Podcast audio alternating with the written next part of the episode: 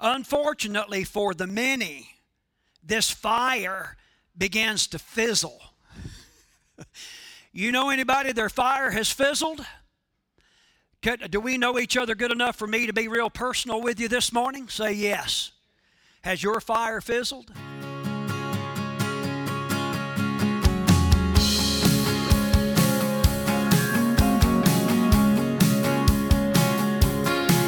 Lord God,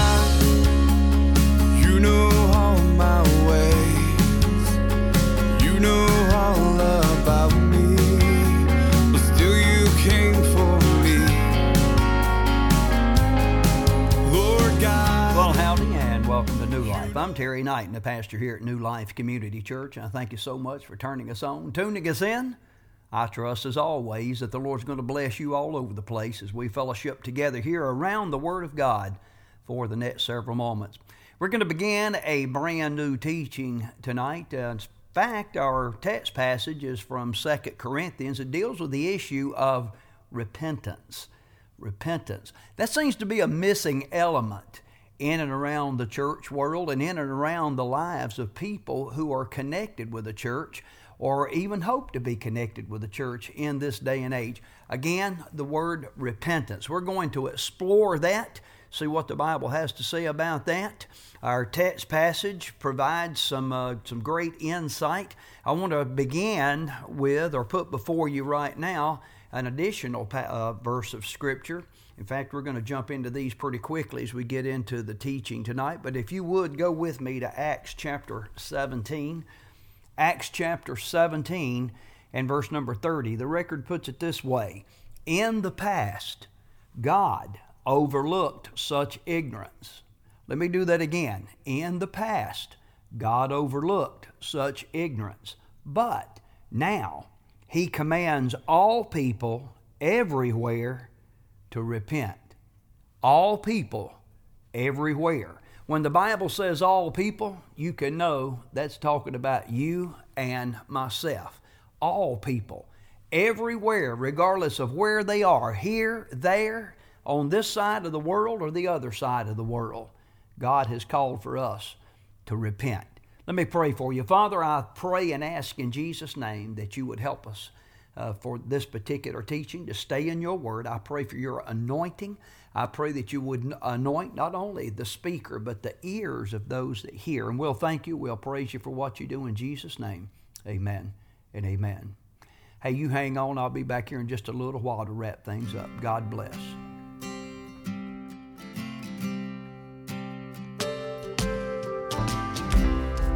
One of the trends, I trust you understand trends, that seems to be growing in this day and age is a noticeable absence. Now, sometimes it's hard to pick up on a noticeable absence, but there's this noticeable absence of the biblical command that is put forth over and over and over again in the New Testament.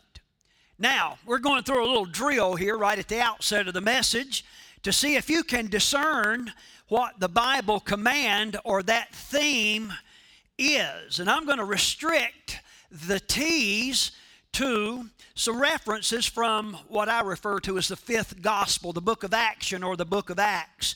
Three passages from Acts. We could have chosen more. But in chapter 3 and verse number 19, we read this Repent then and turn to God so that your sins may be wiped out, that times of refreshing may come from the Lord. From who?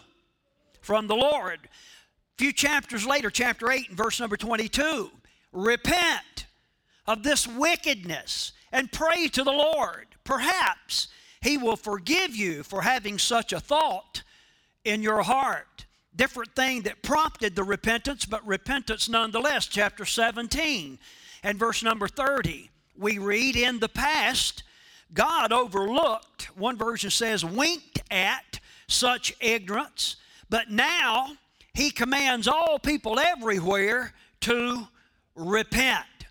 Somebody tell me what the theme is. Say it out loud. Repent repentance, the Bible command of repentance. If we go back into the Old Testament book of Isaiah, the prophet Isaiah, you know, and I'm not trying to insult your intelligence, God spoke to him. He spoke to the people. And here's what he said actually captured the essence of what, uh, what repentance means. When he said, chapter 55, verse 7, let the wicked forsake his way, and the evil man his thoughts. There are two things addressed there. Look at that again. Let the wicked forsake his way, and the evil man his thoughts. Perhaps some more about that in just a few moments. Let him turn to the Lord, and he will have mercy on him, and to our God, and he will freely pardon.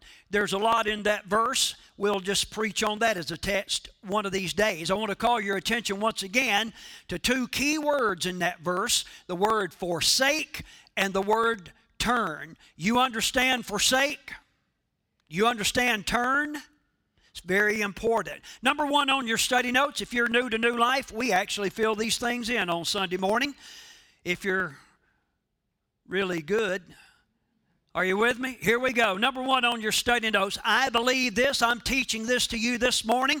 The biblical concept and the biblical doctrine or teaching of repentance is actually put before us as the way for us to live out the way we are to live out our Jesus walk, quote unquote. In other words, it is to be a lifestyle. Look at your neighbor and tell him it's a lifestyle. A lifestyle. Now, I'll change gears just a little bit, but not much. Addressing the representative church of Ephesus, the era when the church was spiritually strong. It boasted of apostolic founding and was taught by the best possible leaders. Nonetheless, John reveals to us that that church digressed to this. And I'm in Revelation chapter 2, verse number 4. He says this, Yet I hold this against you. What is it? You have forsaken, there's that word again, you have forsaken the love you had at first. And the first part of verse number five, he says, Consider, consider how far you have fallen, repent, and do the things you did at first. Beloved, here in this particular passage, God speaks through John. We know him as John the Revelator, much alike he spoke through Isaiah the prophet. The very essence of what it means to repent. The essential things, think about that with me. Will you think essential for just a moment? The essential things we did at first as Jesus chasers, we find we are not doing them any longer. I'm going to pause for emphasis. The things we did at first as Jesus chasers, we find we aren't doing them any longer. The clear instruction from the Word of God is that we should resume doing those very things. But more than that, and I, this is a, just a, a, minor detail in some respects, or at least it would appear as such.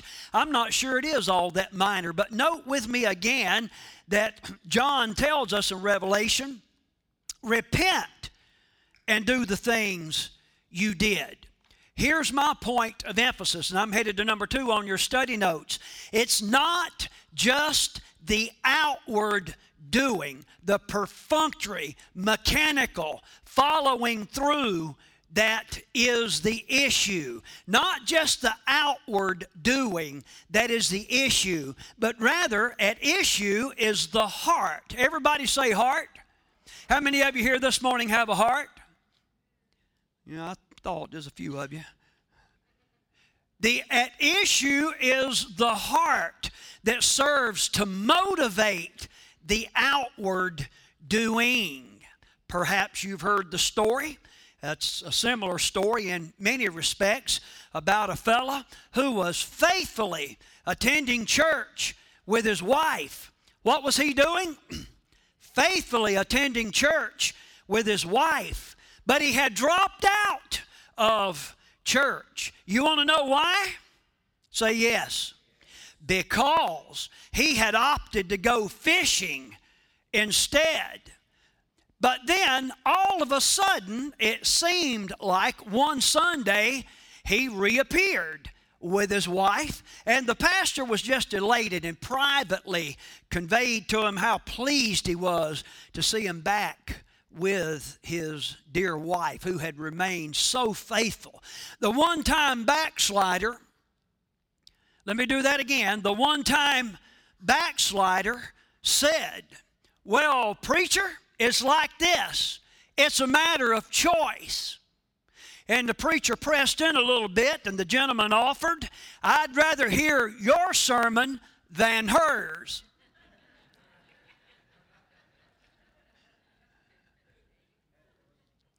Now, listen, this guy had checked the outward bots, but I want to suggest to you his heart wasn't running on all eight cylinders. Can I get an amen right there? His reasoning was skewed. Now, here's a simple question What sort of things did we do at first? Revelation 2 says, Consider and do the things you did at first. What are those things? The Bible doesn't lead us to guess about those things. The classic example is portrayed in Acts chapter 2. And I'm going to ask you to turn over there with me right now. Acts chapter 2, uh, picking up with verse 42, a familiar passage to any Bible student, and most people have been in church any time at all. I'm reading from the New Living Translation. It puts it this way All the believers, how many? Do you believe that? All the believers devoted themselves to the apostles' teaching and devoted themselves to fellowship and devoted themselves to sharing in meals. This version adds in parentheses, including the Lord's Supper or communion, and devoted themselves to prayer. Look at verse 44. And all the believers, how many of them? All the believers met together in one place and shared everything they had. How cool is that? Look at verse 45. They sold their property and possessions and shared the money with those in need. Verse 46. They worshiped together at the temple, the Jewish temple. This was evangelistic work. They worshiped together at the temple each day, met in homes for the Lord's Supper, and shared their meals with great joy and generosity. That is a picture of what they were doing in the very beginning. This is foundational in understanding the New Testament church. They were devoted to the Word of God. They were devoted to the fellowship. That means the other members of the forever family of God. Devoted to them. Devoted to prayer. Not just this now I lay me down to sleep, pray the Lord my soul to sleep, or over the lips and through the gum, look out, stomach, here I come. They were devoted to prayer, devoted to benevolent care I mean, they put their money where their mouth was, devoted to worship and hospitality. Church, can you imagine that if even a fraction of the church world today, uh, uh, let alone the, the community, if we would purpose to live by that purpose? devoted to these things. Can you imagine what a difference it would make in our personal life, in our home life, in our church life, and among the, the larger community? Beloved, that's what a New Testament follower of Jesus looks like. Let me do that again. There's a lot of debate about that today, and I don't want to sound overly dogmatic to you this morning, but I'm not here to debate this with you. I'm here to read for you from the Word of God what is, and hopefully, instead of bringing God down to your level, you'll try to come up to His. The New Testament follower of Jesus looks like someone that is devoted. If you can't say amen, say, oh me. Now, listen, my observation over the past five decades of pastoral ministry has confirmed this reality. The New Testament follower of Jesus, those who are born again and spirit filled, I mean, they've got, they're the real deal. Those people are devoted.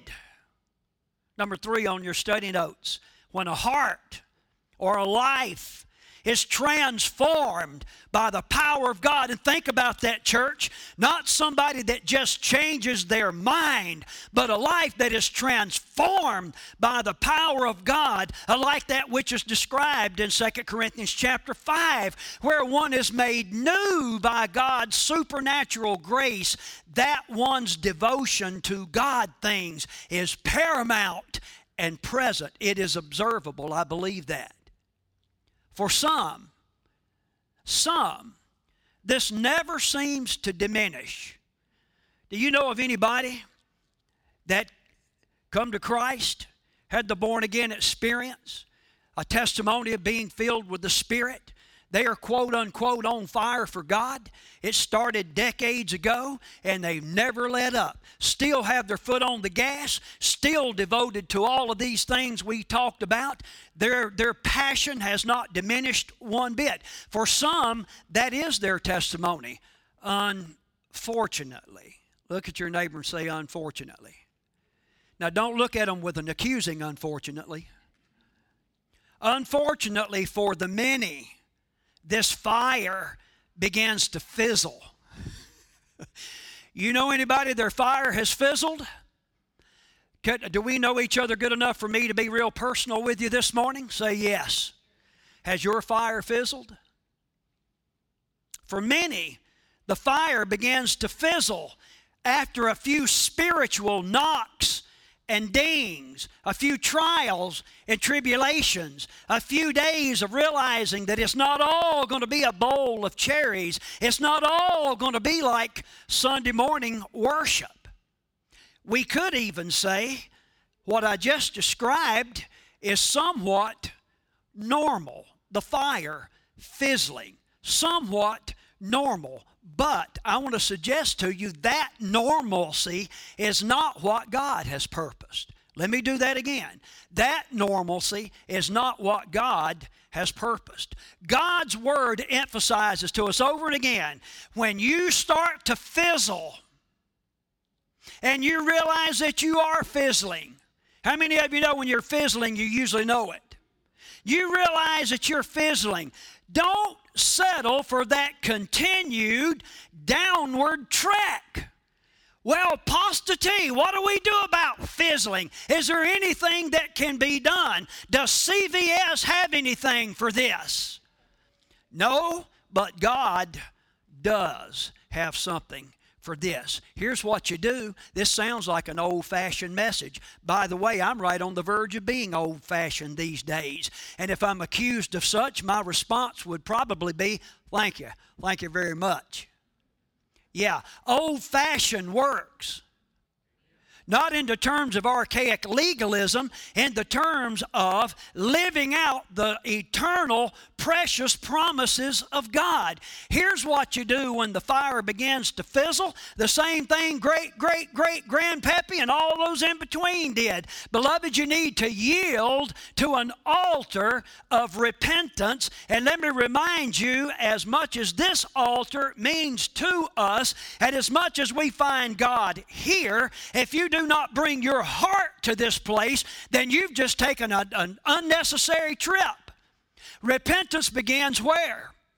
in the heart. It's the heart where you feel the tug of God. It's the heart where that little string is connected that draws you to this place. Uh, an altar of repentance, and you repent of your sins. Why would you do that? Because repentance, watch this, repentance serves as a point of intersection or the point of God's grace for us. Do you love those times when you meet God at the intersection of grace and mercy? You know what I'm talking about? As opposed to the intersection of death and destruction. Did you know that sin puts us at odds with our Heavenly Father? Now, listen to me in particular, those of you that are watching by way of live stream, you may ne- have never heard anything quite like this. There are movements of church groups today that pretty much just encourage you to live a lifestyle of sin. I do not believe that's biblical, and you're not going to hear that preached from here. Paul asked a simple question What shall we say then? Shall we continue in sin that grace may abound? What was the answer, church? So I don't have to comment on that, do I? I just want you to know and understand sin puts us at odds with our Heavenly Father. Repentance puts us back where we should be. What is it that puts us back? Is repentance important? It is if you want to be put back where you should be. Now, let me pause here. This is a little bit of a parenthesis, but I just want to say to you, and this is going to sound like an oversimplification. In fact, it sounds almost ridiculous, but that which necessitates repentance is sin. That's sort of what uh, Paul was talking about with the Romans in chapter 6 and what necessitated that rhetorical question. Sin, that which necessitates repentance is sin. Now, the odds are very favorable that even sincere believers will meet with occasions where they mess up with a rousing amen. No, on second thought, just think about it. Did any of you mess up this week? Isn't it true that on occasion we mess up, even the most sincere of believers? Friends, I wish that I could tell you this morning that human beings are as faithful and consistent as God, but that just is not true. We aren't.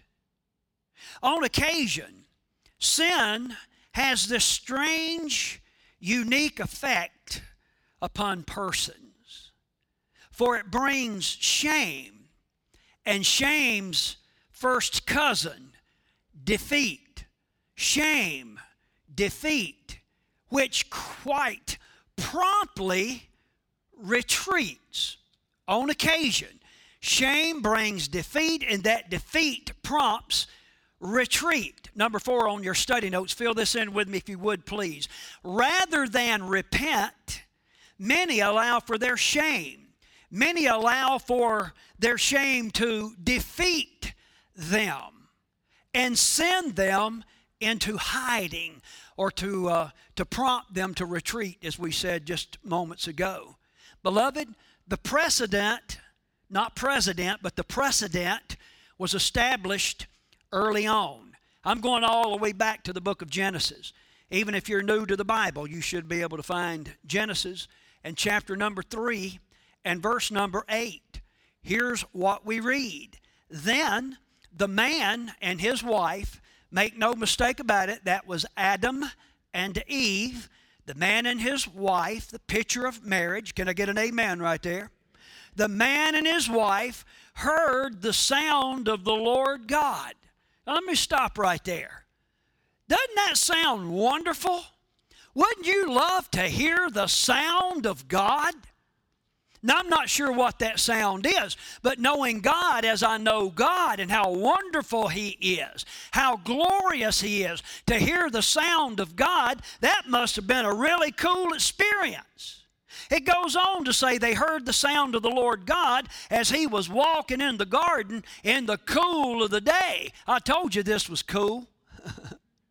That's funny right there. I don't care who you are. In the cool of the day. And look what it prompted them to do.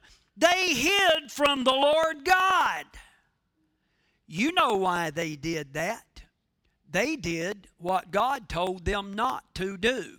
Listen to me. That is sin. When God says don't, and you say, hmm, I'm going to do it anyway, that is sin. To him that knoweth to do good, that which God has put forth, and does it not, it is sin. So they hid from the Lord God. Look at this. I think this is very interesting. Look where they hid among the trees of the garden. Why would that be interesting? It's interesting because it was a tree that served as a catalyst for their shame in the first start. Are you with me?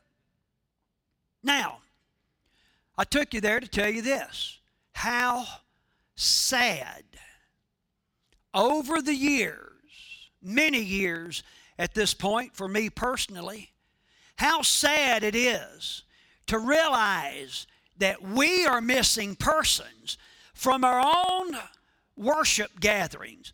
And I'm not talking about a holiday weekend. We all know how that is. And I'm not talking about one service here and there. But how sad it is when we realize that we're missing certain persons from our own worship gatherings, only to find out in time, one week, two weeks, three weeks, uh, several weeks out to find that they have stumbled at some point, and rather than face it, they either fake it.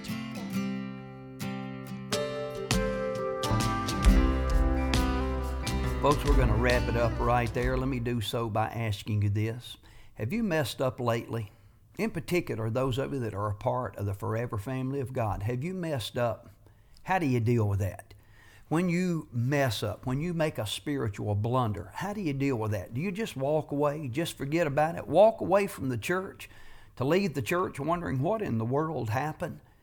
Or do you seek a deeper relationship with the Lord? Do you learn from that blunder and repent and seek to grow, to let your roots run down a little deeper instead of just running away? I really believe that's God's purpose and plan for all of us, that we grow.